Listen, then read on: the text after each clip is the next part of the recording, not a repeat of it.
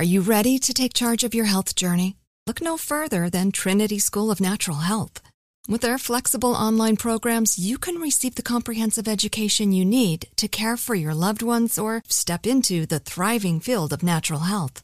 Why choose Trinity? Because their programs offer more than just coursework. You'll interact with experienced instructors, connect with like minded peers, and even participate in optional live events to hone your skills. If you've ever thought about becoming a certified natural health professional, the CNHP program at Trinity School of Natural Health is the perfect certification course. You'll equip yourself with the knowledge and skills to make a real difference in the lives of others. Turn your passion for natural health into a rewarding career. Visit trinityschool.org today to learn more about the Certified Natural Health Professional Certification Program. Go to trinityschool.org. That's trinityschool.org. Trinity School of Natural Health. Transform your life, transform the world. What's up? This your boy Lil Duval, and check out my podcast, Conversations with Unc, on the Black Effect Podcast Network. Each and every Tuesday, Conversations with Unc podcast feature casuals and in-depth talk about ebbs and flows of life and the pursuit of happiness. Unlike my work on stage, I tap into a more serious and sensitive side to give life advice and simply offer words of encouragement, yet remind folks to never forget to laugh. Every Tuesday, listen to Conversation with Unc, hosted by Lil Duval on the Black Effect Podcast Network, iHeartRadio app, or wherever you get your podcasts presented by AT&T. Connecting changes everything. Hey everyone, this is Jodie Sweetin from the podcast How Rude, Tanneritos. I've been needing a quick getaway with my family, and the 2024 Hyundai Santa Fe is the perfect vehicle to take us there. It has standard third row seating, so I'm able to pack my entire family, plus pets, in the car while also having enough room for our camping essentials. Available HTRAC all wheel drive will get us through any dirt trails, and available dual wireless charging pads will ensure we never have to worry about getting stuck with a dead phone in the middle of nowhere. Visit HyundaiUSA.com or call 562-314-4603 for more details. Hyundai, there's joy in every journey.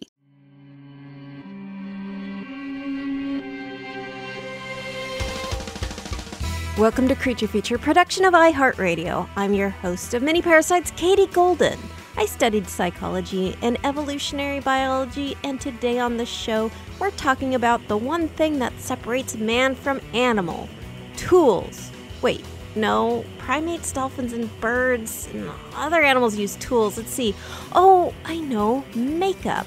Wait, bearded vultures. They roll around in red soil to give themselves blush. Okay.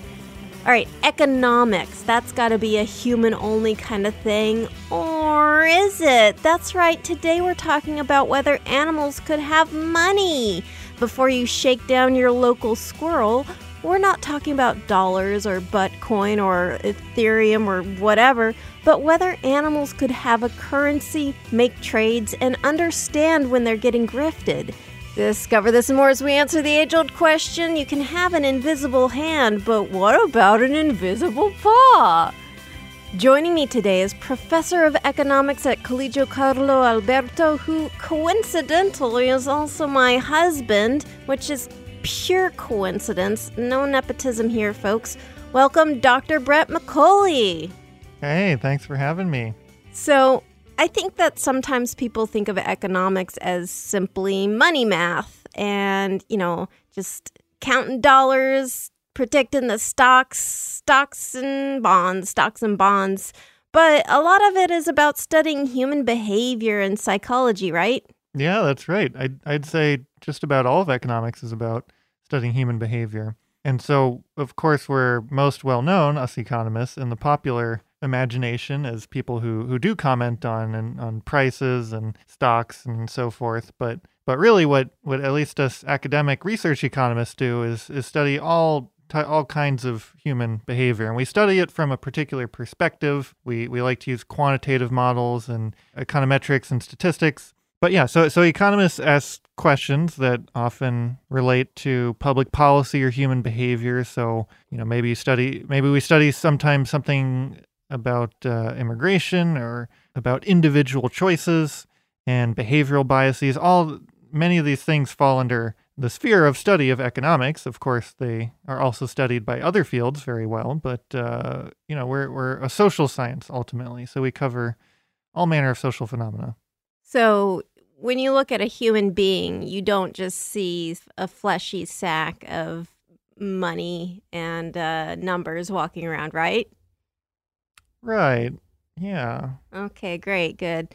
Good to know. So it is interesting. So economics is largely about human behavior, but it can also be about animal behavior. So behavioral economists did a study on tufted capuchins. So, tufted capuchins are adorable South American monkeys. They live in trees in tropical rainforests. They have this long prehensile tail, fluffy brown and black fur, with tufts of black fur on their head that looks like a crazy sort of Elvis hairstyle, complete with sideburns. They weigh from around five to ten pounds or two to five kilograms, so they're they're little guys. They're they're pretty tiny. They're not they're not teeny tiny, but they're not huge. They are highly social and live in groups of around 10 to 15 individuals.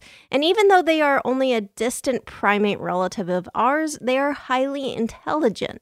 They seem to use tools such as sticks to dig up food, cracking cashew nuts with a hammer and anvil stone setup.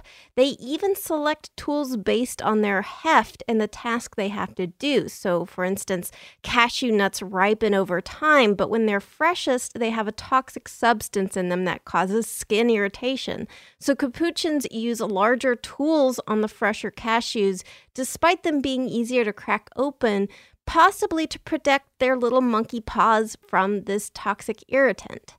They're also known to understand sponges using paper towels or dry biscuits to sop up juice and then suck the juice out of the sponge like a kind of weird popsicle. How do you think they originally learned the sponge technique? I mean, I I would guess just trial and error. Like the, there's a lot of natural curiosity of these highly socially intelligent animals and they pick something up and then they, you know, dunk it in something else and then when they put it back in their mouths they realize, "Hey, this now is a is a juicy biscuit."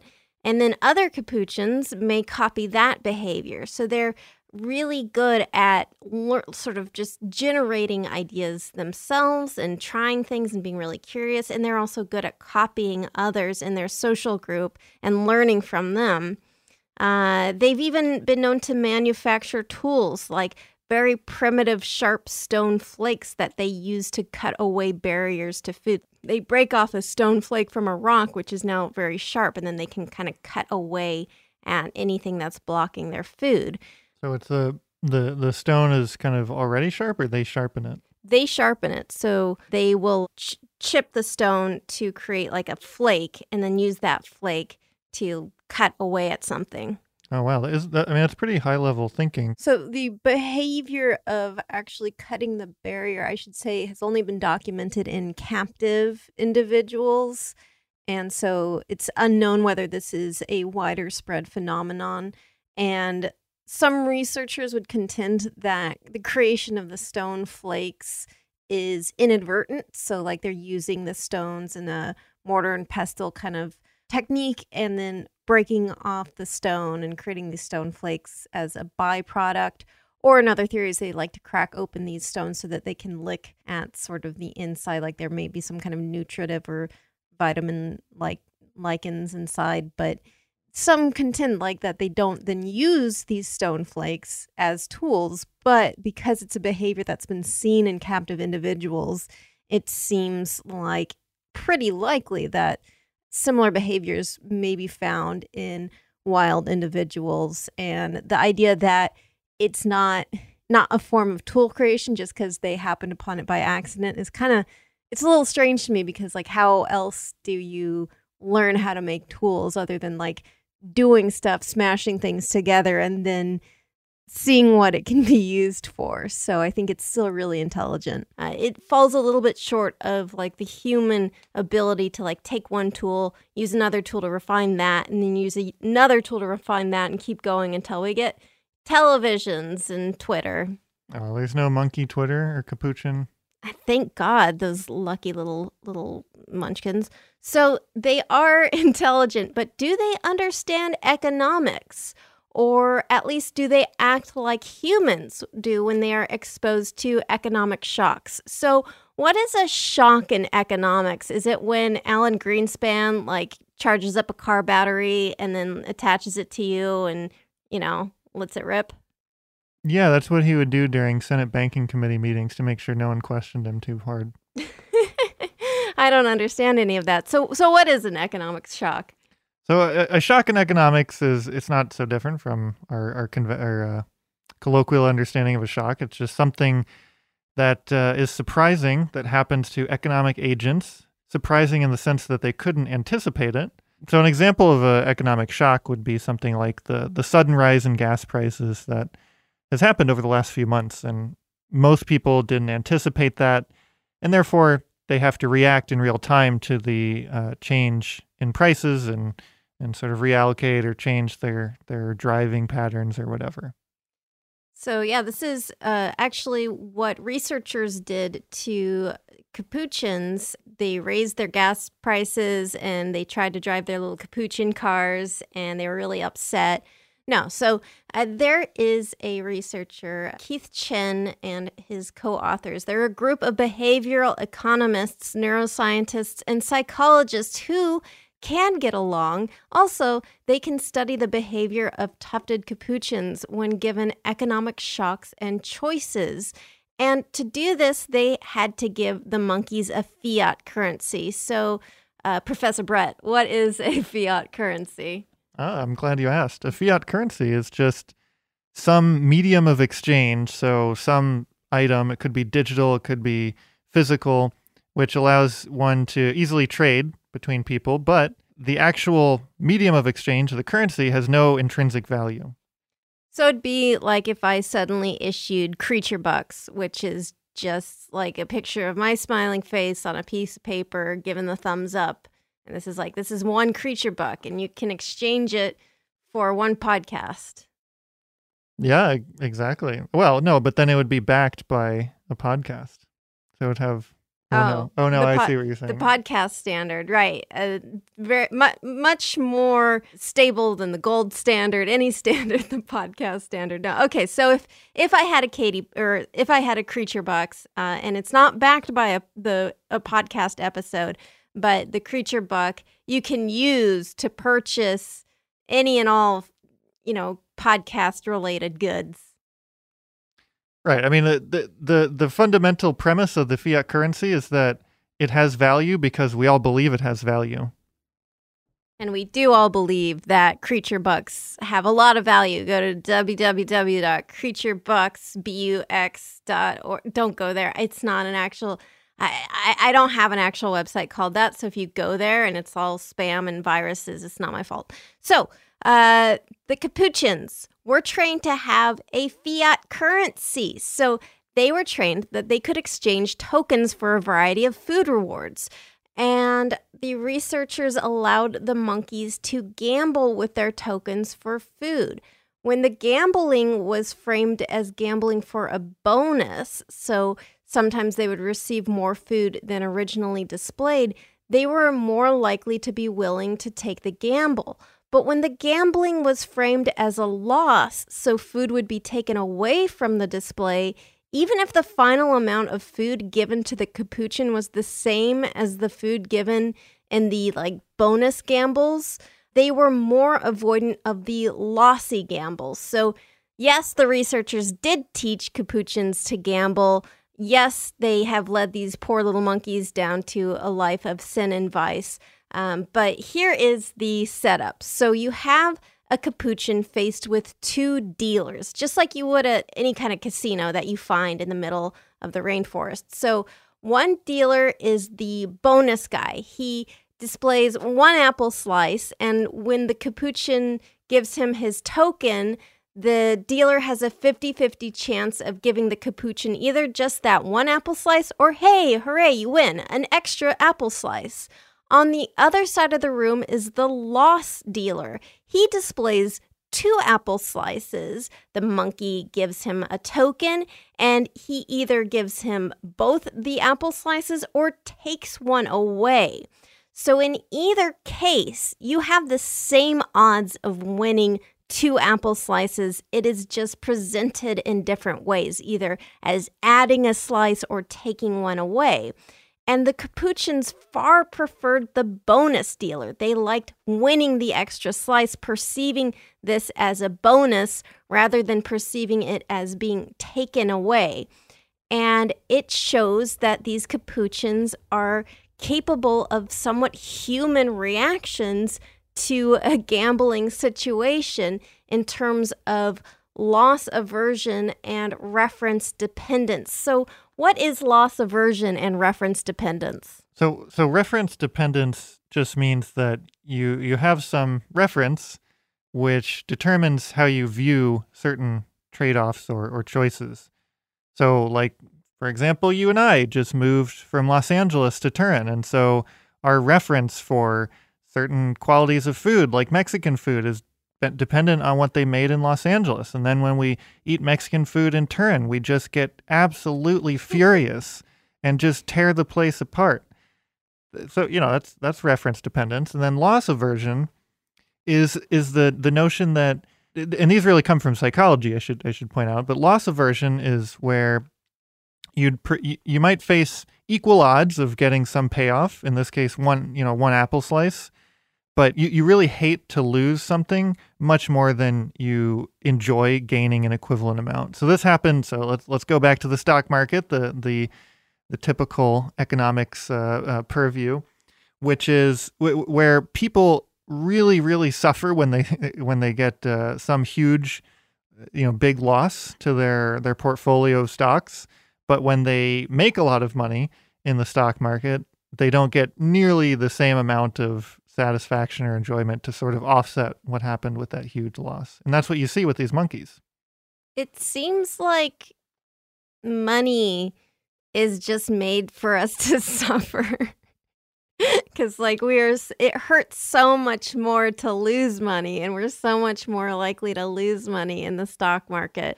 But but I mean but it's not just money, right? Because actually this experiment shows that it's just like apples. Like that's that has intrinsic value. It's enjoyable to eat apples. It's not even money, and there's still loss aversion. I guess the root of all evil isn't money. It's apples. Is that?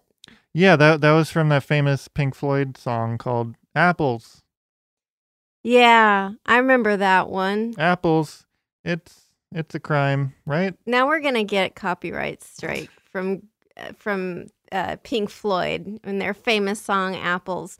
So the Capuchins not only displayed this like human like behavior in terms of this gambling situation, they also responded to changes in prices for different food rewards. So, okay, new experiment. The Capuchins were presented with the same amounts of apple, jello, and grape. They showed no preference among these food rewards. They liked all of them relatively equally. And when given a budget of tokens, they would buy them in fairly equivalent amounts, like apple, jello, and grape, all good. They liked to have a variety of these foods because they were all they were all tasty and they enjoyed all of them about equivalently. But then the experimenters cut the price of apples by giving them an extra apple slice per token. And maybe you could explain how did how did the Capuchins even understand what the tokens traded for?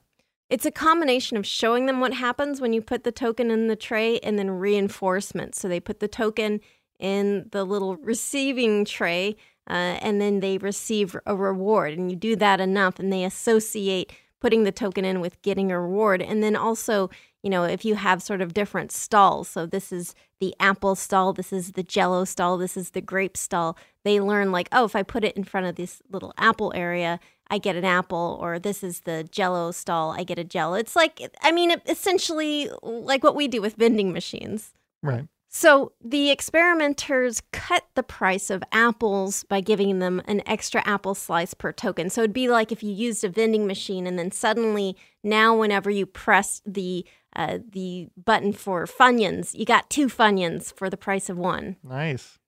And so, yes, it's a, the fantasy we all dream of. so then the researchers cut the Capuchin's budget. So now they don't have as many tokens in total. So they're like, hey, I know we kept giving you you know, 10 tokens, but now you're only getting five tokens. And so now that these capuchins were forced to be on a budget, the capuchins responded like a lot of humans do by buying more of the cheaper item, the apple.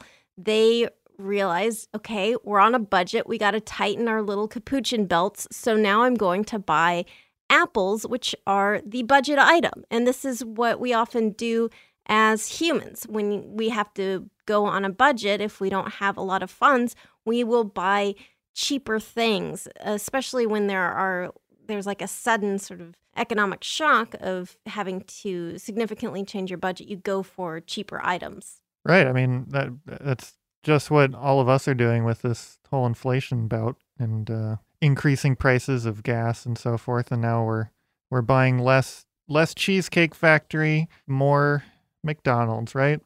Right, Katie. I don't really like cheesecake and I'm borderline about McDonald's. So, you know, if I could Kate, just Katie's not a woman of the people. if I could just have some apple slices, I'll be as happy as one of these little capuchins. But yeah, I, I am curious, and I couldn't find any of these, but I wonder if there are follow up studies or if anyone would be interested in doing a follow up study. Uh, wink, wink to all you capuchin researchers out there that show the capu- capuchins show an increase in preference for the more expensive food when the apples are no longer on sale. Like, because I think that sometimes with humans, at least for me, and I think with other people too, when something was previously expensive and then the price goes down to something that fits with the items that were generally in your budget, I sometimes would go for the more expensive item that's now at a discount because I have this perception that this thing is of higher quality because it's more expensive, even if that's not true. Right. It's almost like two interacting phenomena. One is reference dependence, so your your your reference point is a higher priced item, but then also this notion that price confers the quality of something. So it's like, oh, it's a high quality good because it has a high, you know, has a high price. And then when the when price drops and it's at a discount, it's like, oh, this previously this this high quality good is now cheap. So yeah, I think that makes a lot of sense. And the reason I want to know if capuchins do this as well is that I'm starting to become suspicious that we're all just like little capuchins and that marketers are taking advantage of us, just like these researchers are manipulating and twisting these capuchins' behaviors. So I am I am concerned. No, you know, us us researchers would never do that to you you you keep winking and like I'm I want to remind you this is an audio podcast and they can't actually see you repeatedly winking and nudging me. But I can see them. You We're not supposed to tell them that. We're going to take a quick break and we'll be right back. Are you ready to take charge of your health journey? Look no further than Trinity School of Natural Health. With their flexible online programs, you can receive the comprehensive education you need to care for your loved ones or step into the thriving field of natural health. Why choose Trinity? Because their programs offer more than just coursework. You'll interact with experienced instructors, connect with like minded peers, and even participate in optional live events to hone your skills. If you've ever thought about becoming a certified natural health professional, the CNHP program at Trinity School of Natural Health is the perfect certification course. You'll equip yourself with the knowledge and skills to make a real difference in the lives of others. Turn your passion for natural health into a rewarding career. Visit trinityschool.org today to learn more about the Certified Natural Health Professional Certification Program. Go to trinityschool.org. That's trinityschool.org. Trinity School of Natural Health. Transform your life, transform the world.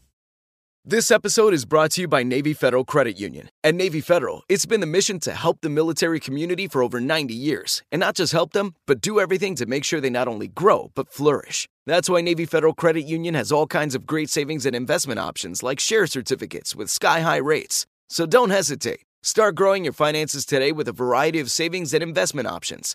Navy Federal Credit Union. Our members are the mission. Savings products insured by NCUA. Investment products are not insured, not obligations of Navy Federal and may lose value. Snagajob is where America goes to hire, with the deepest talent pool in hourly hiring. With access to over 6 million active hourly workers, Snagajob is the all in one solution for hiring high quality employees who can cover all your needs On demand, temp to hire, part time or full time. You name the position warehouse worker, retail associate, grocery store clerk, fitness trainer, baker, stylist, bellhop, podcast producer. Yeah, Snagajob's got a worker for that. With our easy to use platform, you're able to seamlessly post and fill available positions quickly with a dedicated customer support team to provide all the help you need along the way. Kind of nice knowing you have a talent pool like that in your own backyard, right? Snagajob is the partner you need to keep your business running smoothly. So visit snagajob.com or text snag to 242424 to talk to an expert. Snagajob.com, where America goes to hire.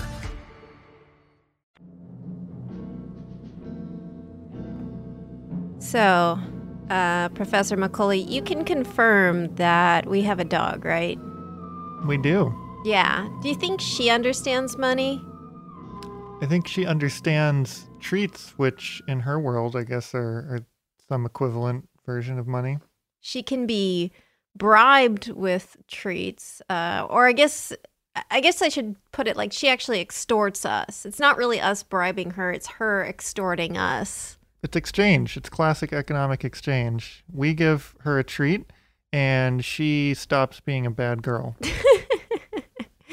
so there was this thing in Adam Smith's Wealth of Nations where he says, quote, nobody ever saw a dog make a fair and deliberate exchange of one bone for another with another dog. Nobody ever saw one animal by its gestures and natural cries signify to another that this is mine, that yours, I am willing to give this for that.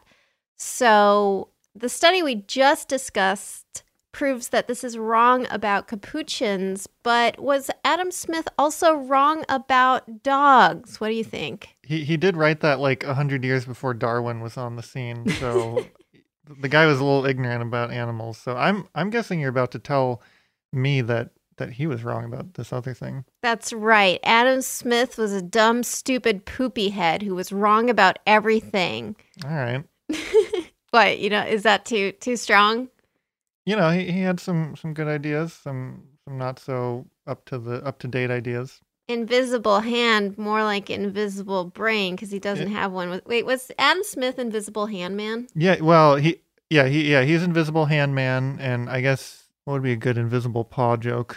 I mean, you kind of just made it, but then you stepped all over it. I know. Well, you know, I was trying. I was trying to think on my feet. It's like trying what to if, think on your invisible feet. On my invisible feet, and and that's the problem. My invisible brain didn't kick in. And... Yeah. But um, what I do mean is that Adam Smith was a dumb dumb because he was so wrong about animals and dogs. We tend to think of dogs as giving us unconditional love and affection, being guileless, not being little penny pinchers, but they actually are. They can sense when things are unfair in an exchange. So, researchers did an experiment where they included dogs who knew the shake trick. So, dogs would do the trick whether they were rewarded or not, which seemed to indicate that they felt an intrinsic reward in completing the trick. So, they were really well trained. And if they continued to be unrewarded while observing other dogs getting rewards, they went on strike and they refused to perform the trick anymore. There's kind of similar analysis, empirical evidence from economics about inequality and how much people hate to observe the same sort of thing. So there's this common practice in by employers in the United States where where they make people hide how much they earn from other employees because they're afraid that they would get jealous. And just like these dogs employees would not that not that we want to compare employees to dogs but I'm just saying the same phenomenon uh, kind of happens where employers know that people hate to see someone who they feel like might maybe works the same as hard as they do and yet makes more money uh, than they do, and so uh, there there's very good reason that they would be concerned about that. There is empirical evidence that people really resent if if you're at the same firm and you have one employee, you have a couple employees, and then suddenly the employees learn about what how much everyone is paid. That people really resent when they are paid less than other people for seemingly identical output. And and so dogs seem to have the same kind of intrinsic sense of fairness based on what you're saying. Yeah, I, I think uh, this means that dogs should form a union, right? Yeah. Again, I'm trying to I keep trying to think about invisible paw. invisible dog body parts. You'll Yeah. One of these days. the invisible. How can you shake with the invisible paw? Paw. How can you shake with the invisible paw? The in- wait, oh shake. Oh, I see.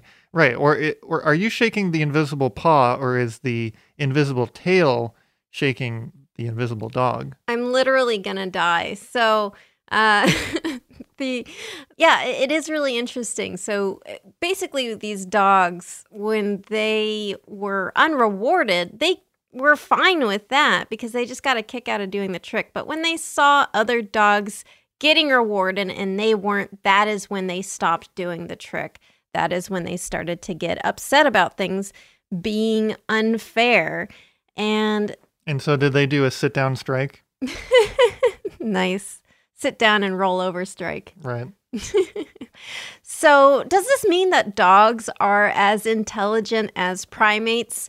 It's really hard to make value judgments on intelligence when you're comparing animals, but suffice it to say that their intelligence remains different from primates. So, there was another study on tufted capuchins, uh, the same species of monkey we talked about earlier, where they would exchange a token for a slice of cucumber. But capuchins like grapes more than cucumbers because obviously. So when a capuchin who had previously been happy to trade the token for a cucumber saw another monkey getting a beloved grape instead of a stupid cucumber for that same token, the monkey would get upset and go on strike and refuse to pay for his cucumbers. Right, and that's that's where he would throw the invisible feces. Oh my god. I, I'm I made such a huge mistake bringing up Adam Smith. This was That was a great bit. I'm just gonna beat it to death for the rest of this episode. so so unlike these capuchins, the dogs aren't able to make the distinction between more coveted food. So they get jealous if they see a dog getting rewarded and they aren't being rewarded at all. But if a other dog gets a better reward, like a tastier treat, a higher value treat, they don't get jealous. So Okay, I'm I'm skeptical. I mean, if we fed if we showed Cookie another dog getting beautifully cooked salmon and then we offered for her treat just some dumb dog food, like dry dog food. I feel like she would be smart enough to know what what was going on.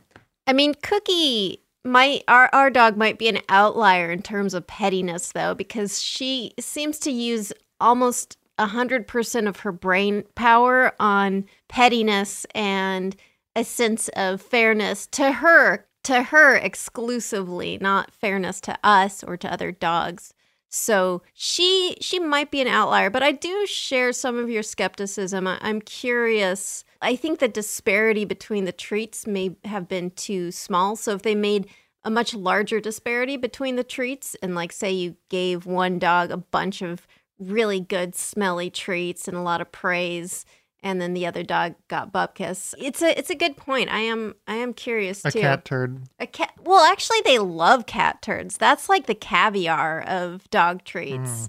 They covet cat turds, and they will eat them if given the chance because cat feces are higher in fat content, and it just smells and tastes great to them. I mean, there could also be kind of different effects depending on the dog. That is, maybe on average, dogs don't really react to this, but you have some fraction of dogs that are really upset by fairness. So Cookie would be in that like 20% of dogs that are upset by the clear unfairness and the treat, the quality of the treat given, but maybe the rest of the dogs don't. And then you, you can estimate no effect in, in the in the whole study. This is we're getting into statistics here. Please, folks, don't turn off your headsets. We're well, I'll stop. I will I will kick him off the podcast if he brings up any more statistics. No, I'm kidding. Statistics are good. So, while dogs do seem to understand fairness when it comes to themselves, they don't necessarily understand reciprocity. So, there was an experiment where dogs were faced with a human who could either press a give food or don't give food button. And some of the human volunteers were quote unquote helpful, so they would press the give food button more, and others were unhelpful and wouldn't press the give food button as much. And the dogs would whine at the unhelpful humans, but when it came time for reciprocity, so now dogs were armed with buttons that could give the humans food. They were just happy to let the humans starve. Yes. So they had been previously trained on these buttons to give themselves food. So they knew that the buttons cause food to happen. And dogs didn't really seem to care at all about delivering the humans food. And they didn't seem to care whether the human was one of the generous volunteers or not. And when the dogs were allowed to interact with the humans, they were just as affectionate with the stingy humans as with the non stingy humans.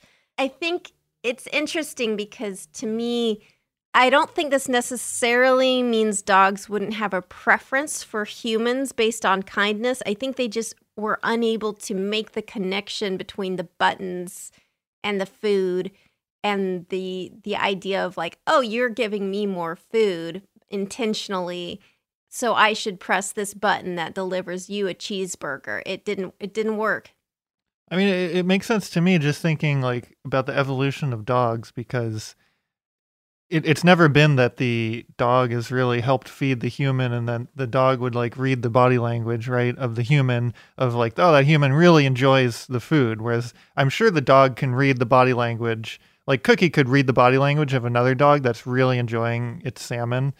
While cookie has no salmon for example. I feel like uh, you know the, the the direction of food distribution has always been going one way throughout the history of man and dog from man to dog and and therefore why why sh- why would dogs ever be able to discern how the human uses the food Yeah, no, that makes complete sense. I agree with that. I think it is really interesting because, yes, dogs, we domesticated dogs, but dogs in turn kind of domesticated us towards their ends of providing them handouts and food.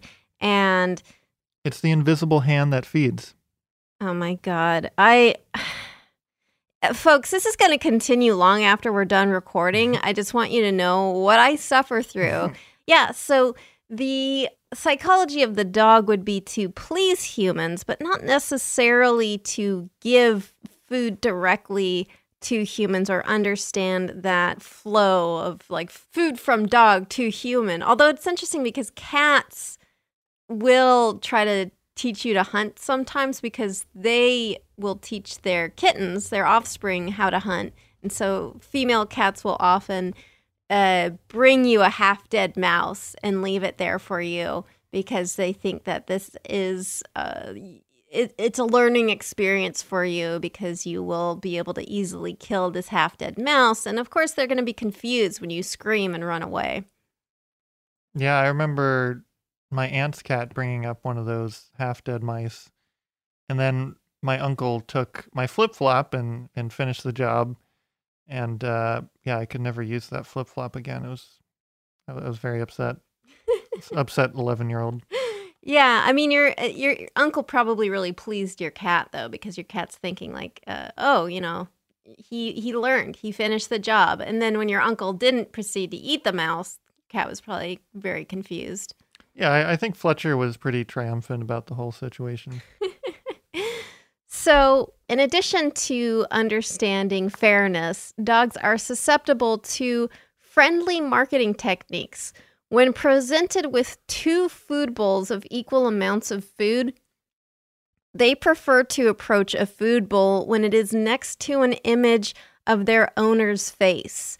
So it's unknown exactly why they do this, whether they associate their owner's face with a trusted reward, but it's kind of neat to know that you're like your dog's personal food mascot. In a dog society, there'd probably be a bunch of billboards with like human faces next to dog food. We don't really do the Okay, this is what's weird. We don't use companion animals much to advertise food for us to eat, but we do use the animals that we eat themselves and make them look cute and have them advertise the food of themselves. I find that weird.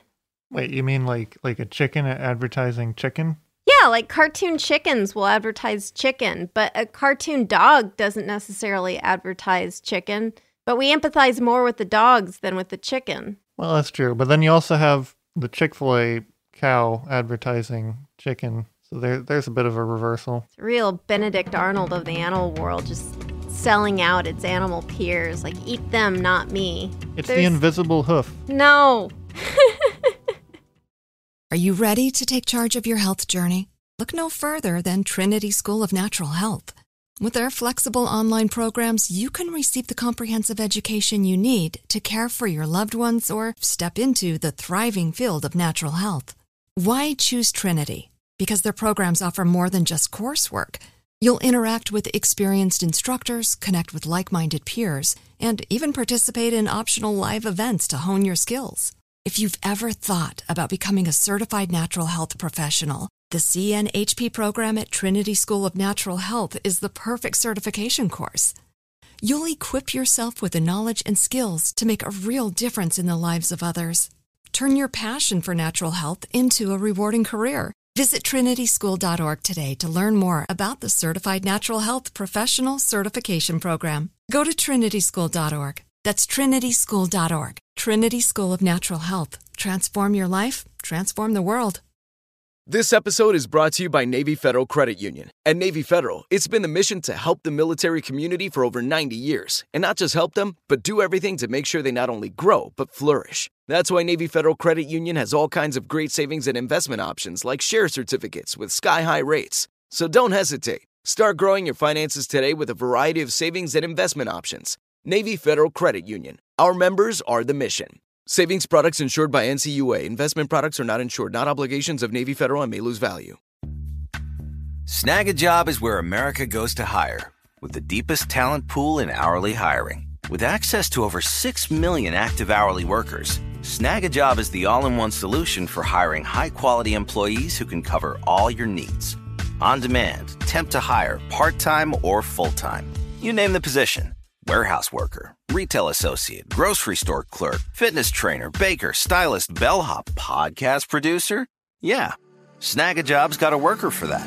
With our easy to use platform, you're able to seamlessly post and fill available positions quickly with a dedicated customer support team to provide all the help you need along the way. Kind of nice knowing you have a talent pool like that in your own backyard, right? Snagajob is the partner you need to keep your business running smoothly.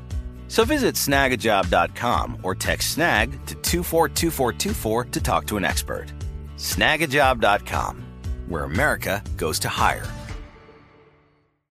We've talked about capuchins, adorable little monkeys, and we've talked about dogs, and they are both really smart. Uh, there are other really smart animals out there like primates and dolphins and elephants, but could something with a tiny brain, like an insect, make economic decisions? What do you think? I mean, if by economic decisions you just mean you just mean maximizing some outcome based on constraints, which is at a very abstract level what economists think of uh, humans doing, then uh, yeah. But it's not maybe not uh, exactly economics. You're saying that you don't think insects could do your job. I'm saying the invisible antennae are are not going to be as economically minded as as what uh, we think of humans' invisible hands. Well, that's fair enough. I guess you don't have to worry too much about bugs coming for your job as an economist yet. But I think what's interesting is that insect behavior uh, can be very similar to economic models. So, if you want another reason to hate wasps, they're also landlords. So, paper wasps will build these nests that are clusters of little chambers. They gather fibers from dead wood and plants and regurgitate them into a sort of paper mache like substance, and that's why they're called paper wasps. A dominant paper wasp usually controls a nest structure, and these dominant female wasps will rent out nests in return for childcare. So, a dominant female paper wasp will allow sublitting paper wasps into her complex of nests in return for them helping to care for her offspring.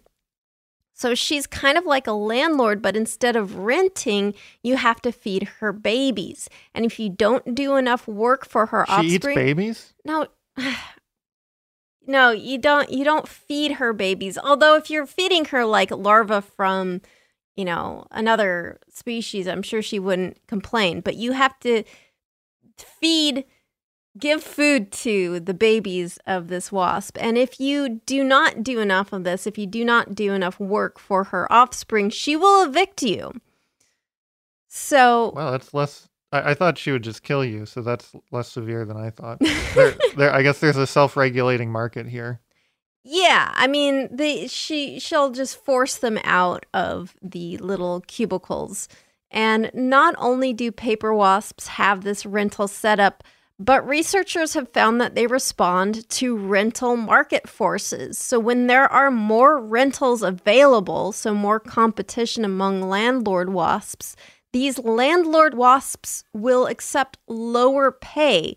That is, they won't evict their tenants, even if their tenants are not doing as much labor as perhaps they would want. But so, so how does that? How does the market adjust? I guess so. Like, suppose you have, let's say, quote unquote, stable market equilibrium, and then you have an introduction of, of new, what is it, new housing, essentially new WASP housing, and so the market price should go down.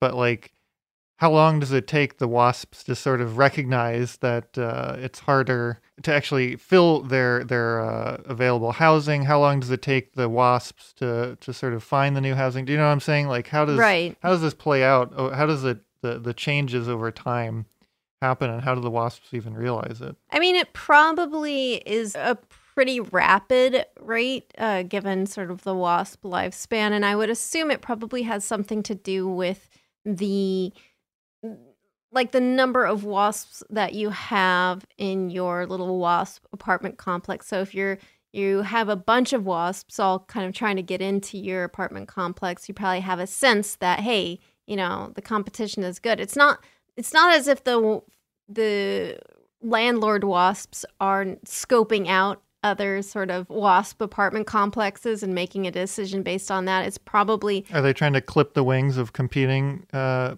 wasps and form a you know like the mafia mafia style? Just sort of break the knees of, of the Yeah. competition. break the mini. It'd take a while because there's a few knees. It, would be funnier if these were bees because I could say bees' knees, but these are unfortunately wasps. I think it's that they can sense whether there's a lot of, you know, wasps trying to vie for position in this wasp apartment complex. But if there's not as many, they need all the help they can get essentially. So they will be less finicky. And so, what what about if there's a new development, a new real estate development? How how does the landlord, a, a, a landlord of a new property development, let's say, how do they advertise to other wasps? Like, hey, come on over to to the, our new beautiful luxury apartments. We offer reasonable rates. That's a really good question. I don't know. It. I mean, if they did advertise at all, it'd probably be through pheromone signaling. So, like, they could maybe detect the pheromones of like a new dominant wasp in that area. But that is a really good question. I would assume it's either something like that or them like as they're flying around, visually spotting this new uh, this new nest and then checking it out if they're unhappy with the conditions in their other nest. Right. The, the the new landlords just write a banner that says, "If you lived here, you'd be home already." one of those signs that they put up in new land development with like a smiling family, but it's just like wasps cradling a larva. And it's like, great place for your larvae to grow up. Right. Yeah. We we have the best schools for what, what would it even what would the analog even be? But what would, I'm sorry, are you asking me what the analog, what a wasp school would be Yeah. for wasps? Yeah. There is none. Oh. I mean, Yeah, they they're just they're just cradle to grave working, I guess. There's no there's no school much. time. They don't need to build up the human capital, or I should say, the wasp capital yeah. inside of each, each of, of them, and you know, Yeah. makes sense. Yeah, no, there- They grow up so fast. So, uh, if you wonder why wasps would engage in this rental system in the first place, the tenant wasps get a benefit. They can sometimes inherit the rental complex and become the new dominant wasp, or at least they can lay a few eggs themselves.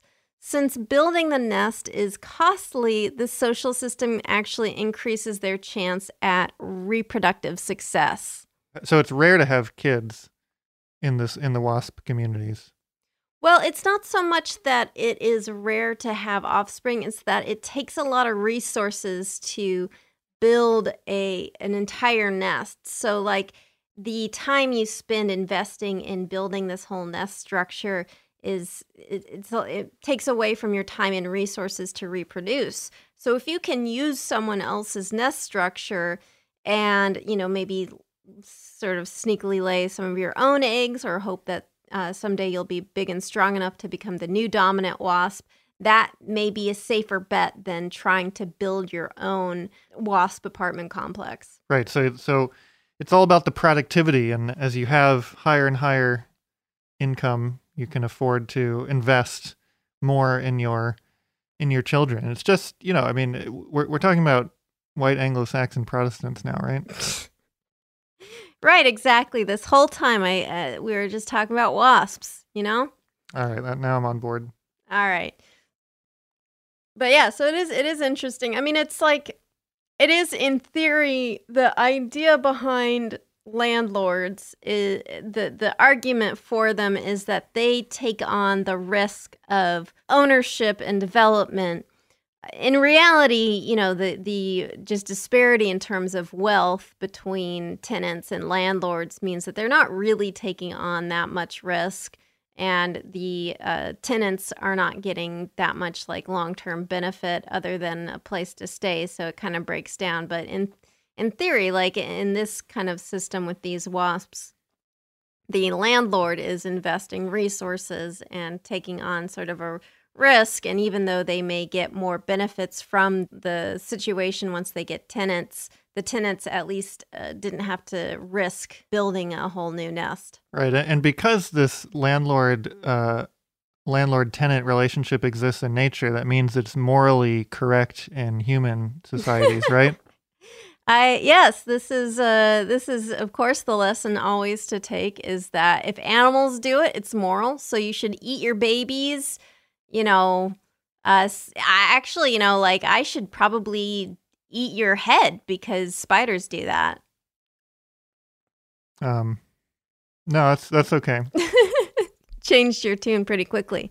So, uh, speaking of other uh, insects, scorpion flies. That was a good segue. So, scorpion flies also respond to market forces in competition. Scorpion flies are a type of insect related to flies. They look like a fly with a scorpion stinger on the end, but this is actually just the genital bulb of the males and not an actual stinger. Oh, gross.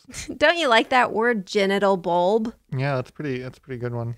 So they don't. The invisible bulb. Oh my God. So they don't really kill or bite living creatures and prefer to eat carrion or dead insects. So they're a lot nastier looking than they actually are. There are many different species of scorpion flies, and some of these species offer nuptial gifts to their mate. So, nuptial gifts is a food item presented to a female to convince her to copulate. So, male scorpion flies will offer a tasty French kiss to the female where they regurgitate some nutrients through their saliva as a nuptial gift. And this is how you wooed me, remember? Yeah, of course. So, larger nuptial gifts are often preferred as they both indicate male fitness and give the females a large meal. So, when there is more competition in the saliva business, meaning there are more males around, females tend to be choosier and will hold out for larger nuptial gifts. But when there are fewer males around, they become less choosy and accept some kind of piddling droplet of nasty saliva. Right, I see. So but it, are are males competing only along this one dimension basically of quantity of and quality of of uh, saliva that they can produce? No, no. I mean, there's all sorts of different dimensions of competition for these males. So, you know, their ability to go around and find females. So yeah, no, there, there's there are many other elements to the competition, but this is a very major uh, point of the competition. You know, I, think economists kind of model marriage markets, as we call them, in a similar way for humans, where you know there there's each mate is uh, looking for kind of the best match, the person that will make them happiest over their entire lifetime is is how we would characterize it, but it's it's usually hard to tell. There's what we call asymmetric information. You don't know from the beginning of the relationship if it's going to be a lifelong happy relationship or maybe it'll be kind of a a quick quick burn one which uh, quickly turns not so happy. And so it's important it, it it can be helpful for a partner to invest in a signal that they are in fact a good match for someone. But where this I, I asked about there being many dimensions because th- this is you know we, we typically think of a, a human relationship to be multidimensional, not just not just be about uh, my incredible good looks or or whatever. so for humans, there, there's some person who's a good match for another person, but they'd be a bad match for someone else. So what you're saying is you viewed our relationship entirely in terms of marketability and economics is what I'm learning right now. Yeah, I, I viewed our relationship as something which would maximize my lifetime discounted utility, obviously. Oh, that's so romantic. But yeah, I mean, you know, um, you did win me over with giving me a cup of nutritive saliva, and that was sufficient for me to calculate your fitness. And so here we are, a match made in heaven. Yeah, no, it's it's been great. But so I have one more question on these guys. Sure. Can a male get some saliva from another male, from his bro, his his let's say wingman. you I feel like you only asked that question because you had the wingman pun, but I'll allow it. So I don't think so, but there are cases of duplicity in terms of nuptial gifts with spiders where sometimes a male will wrap up a you know, basically they will have like an insect that's been wrapped up in spider silk and presented to the female.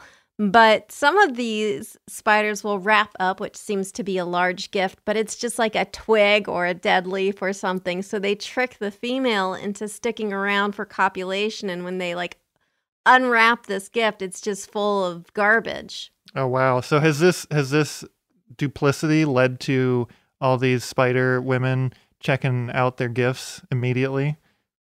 I mean, they. I think they unwrap them as fast as they can. It's one of those things that it, as fast as they can. What do you mean? Is the copulation just a, a snap? Yeah, snap. Oh, it, yeah. No, the male will go at it as quickly as he can and get out of there as quickly as he can because uh, classic male. but yeah, so what is interesting about that is that kind of cheating, and this is just a general thing for for like cheating in nature, duplicity, is you can only have a certain level of that to be sustainable. Because if you start to have that happen all the time, females are going to become wise to that and stop accepting nuptial gifts. That will no longer be an, an aspect. They'll probably just turn around and like eat the male as soon as they can. So it, it is a delicate balance. So yeah, that's uh, actually the subject of Nobel Prize winning economist George Akerlof's paper, A Market for Lemons which was about the used car market, uh, where you you have used cars. Some of them are so-called lemons, where they just don't work, and you can have a so-called unraveling of the market, uh, where all the all the used cars on the market are just lemons, and so then no one wants to buy the them, and then there's no demand, and then no more market exists. So you can't you essentially can't have too high of a rate of lemons in the market uh, in order for there to be some demand for used cars. You have to have a good amount of reasonably working cars. And it's the same, you know, ultimately, we can apply a lot of the same kind of logic for any kind of sort of theoretical model of behavior. We're talking about animal behavior, but human behavior, there's a lot of similarities. And, and uh, I think at the beginning of the podcast, I mentioned like evolutionary game theory, which is very much. Uh, it's just drawing on the same types of math and, and tools that we use in economics to model animal behavior because there's there's quite a, a lot of overlap. Isn't that the whole point of this this whole podcast here? Yeah, no, I mean that that was, you know, I, I think it is interesting because uh, when we sort of talk about our you talk about economics and I talk about evolutionary biology, there is a lot of overlap and that that lemon theory is kind of present yeah in a lot of like game theory in in evolutionary biology of you know you can't you can't overwhelm the quote unquote market with uh, false signals. Otherwise uh, animals will learn to ignore that signal. In this case uh, sometimes the results can be deadly of a female uh, spider in species where they practice sexual cannibalism deciding it's not worth waiting around long enough to like open this nuptial gift and instead they just like turn around and eat the male. Oh, really? Yeah, I mean, you know, just keep that in mind. So she she has her wedding cake and eats him too. Exactly. Yes. Or he is the wedding cake. That'd be cute, right? Spider wedding and then the male is the wedding cake. Right. Yeah. Yeah, like reminds me from that scene in Spider-Man. There was a scene in Spider-Man where they got married and then what? You can see how in tune I am with popular culture. the Spider-Man. No, everybody's talking about Morbius now. It's all about the Morbius. What the heck is that? What are what are kids into these days? Morbius. I just told you. Oh my gosh. Anyways, uh, before we go, we gotta we gotta uh, play a little game. Do you want to play a little game? Sure. I don't know what impression you're doing, but yeah. I you've you've fallen into my trap, and now we're going to play a little game. Isn't that Jigsaw? No, I guess he didn't talk like that. No, what the heck are you doing? I don't know, man. I just remember in the Jigsaw, you know, like, and he's like, play my danger puzzles. in Jigsaw, you mean Saw? Saw, yeah. And then the little puppet guy goes like, "Play my saw puzzles. You do a puzzle, but it's with saws." Maybe maybe in post you should you should modulate your voice to sound like the Squid Game I, guy. I That thought would- I sounded exactly perfect, though. Oh, yes. of course, Welcome to our Squid Games. The deadliest prey is man. Remember that in Squid Games? Anyways, we're gonna play Guess Who's Squawking. It's the animal sound guessing game. Woo! Yeah, where you guess, hey, who's squawking? I say squawking, but it can be any animal on the planet. And so here is that aminal.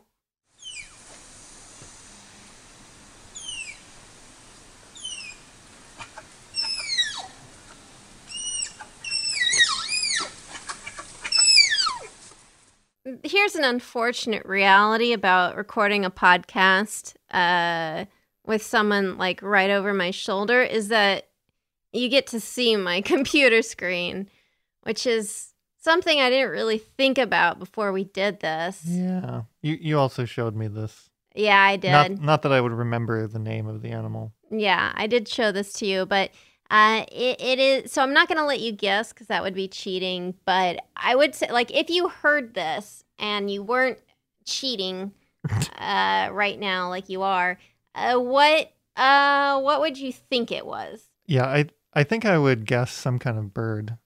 Which now that I'm loo- you know I'm looking at it and it, it sounds ridiculous, but I feel like if I didn't know if I had a veil of ignorance, that would be my guess. I don't know what kind of bird because I don't know birds, but some bird. Some bird. Well, you're wrong, you dum dum. Sorry, I don't mean it. Uh, no, it is a Malayan tapir. Congratulations to Joey P, who guessed correctly. This is a large pig like ungulate with a long proboscis like nose, with coloration like a panda, except it's got an all black head. This interesting color blocking actually interrupts its silhouette, making it more difficult for predators to identify it. They can grow up to eight feet long, which is 2.5 meters, and weigh up to over 700 pounds or around 320 kilograms. And they have that long nose is a short prehensile trunk that they can use to grip vegetation. So I think they're adorable and fun and funky. Yeah, their their snout looks. I mean, I'm looking at a picture where the guy's turning up his snout, and it looks really weird. Like it's a split snout. I don't know. Well, it's because the underside of it, like you actually have the roof of their mouth sort of on the underside, and then this like pink coloration of, you know, basically what is like their upper lip, but then it's really mm. elongated. Yeah, it's like it's like someone took the the tapir's lip and just stretched it all the way out to the end of his snoot, and it looks uncomfortable. They're fine. They love it. On to this week's mystery animal sound. Um, and here's the hint. Though featured in The Silence of the Lambs, this fellow is not silent. So I'm going to play a sound. Close your eyes. Is it a lamb? No. Do you think I would do that? Oh right. Seriously? Then it would be the noise of the lambs, not the silence of the lambs. Stupid. Wow. Wow. Wonderful. So I'm going to play this, but close your eyes, hon. Are they closed? Yeah. You're not cheating. Yeah. Okay, hang on.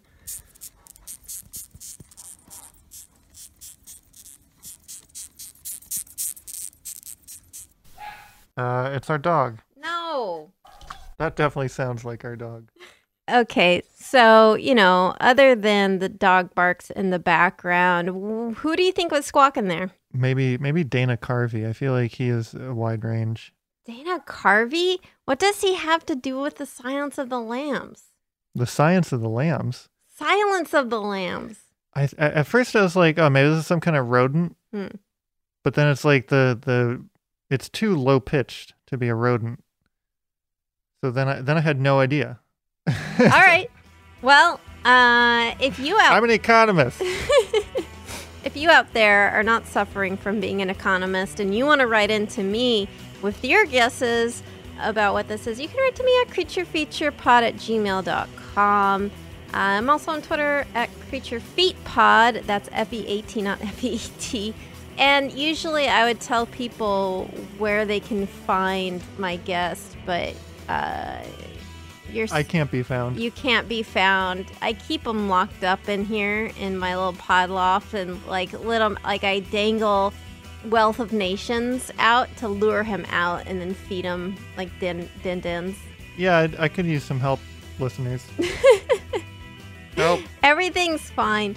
Uh, so thank you so much for listening. If you're enjoying the show and you want to leave a rating and review, uh, I would really appreciate that. That actually really helps the show a lot. And it also, I read all of the reviews, every single one of them. I'm compiling them in a binder and carrying it around. And whenever I feel, you know, self conscious or anything, like I open up my binder of positive reviews and I go through them and I feel great and people look at me and they stare but I, I it doesn't bother me because i got my book of positive reviews and like their stares their judgment doesn't mean anything because They're invisible stairs. they're invisible stares because kirby kirby sonic mario uh, 100 told me that i have a cool podcast and a nice voice Was that like a 40 year old gamer? yeah Who are these characters? Come on, get with the times. 40 year old gamers love to listen to the podcast, so don't you dare besmirch besmirch them. So yeah, thank you so much for listening. And thanks to the Space Cossacks for their super awesome song Exolumina. Creature Features a production of iHeartRadio. For more podcasts like the one you just heard, visit the iHeartRadio app, Apple Podcasts, or hey, guess what? Or even listen to your favorite shows. I don't I I don't actually care. I mean, I care about you. I just don't care where you listen to your shows because that's that's your business. It's not mine. See you next Wednesday. Are you ready to take charge of your health journey? Look no further than Trinity School of Natural Health. With their flexible online programs, you can receive the comprehensive education you need to care for your loved ones or step into the thriving field of natural health. Why choose Trinity? Because their programs offer more than just coursework. You'll interact with experienced instructors, connect with like minded peers, and even participate in optional live events to hone your skills. If you've ever thought about becoming a certified natural health professional, the CNHP program at Trinity School of Natural Health is the perfect certification course. You'll equip yourself with the knowledge and skills to make a real difference in the lives of others.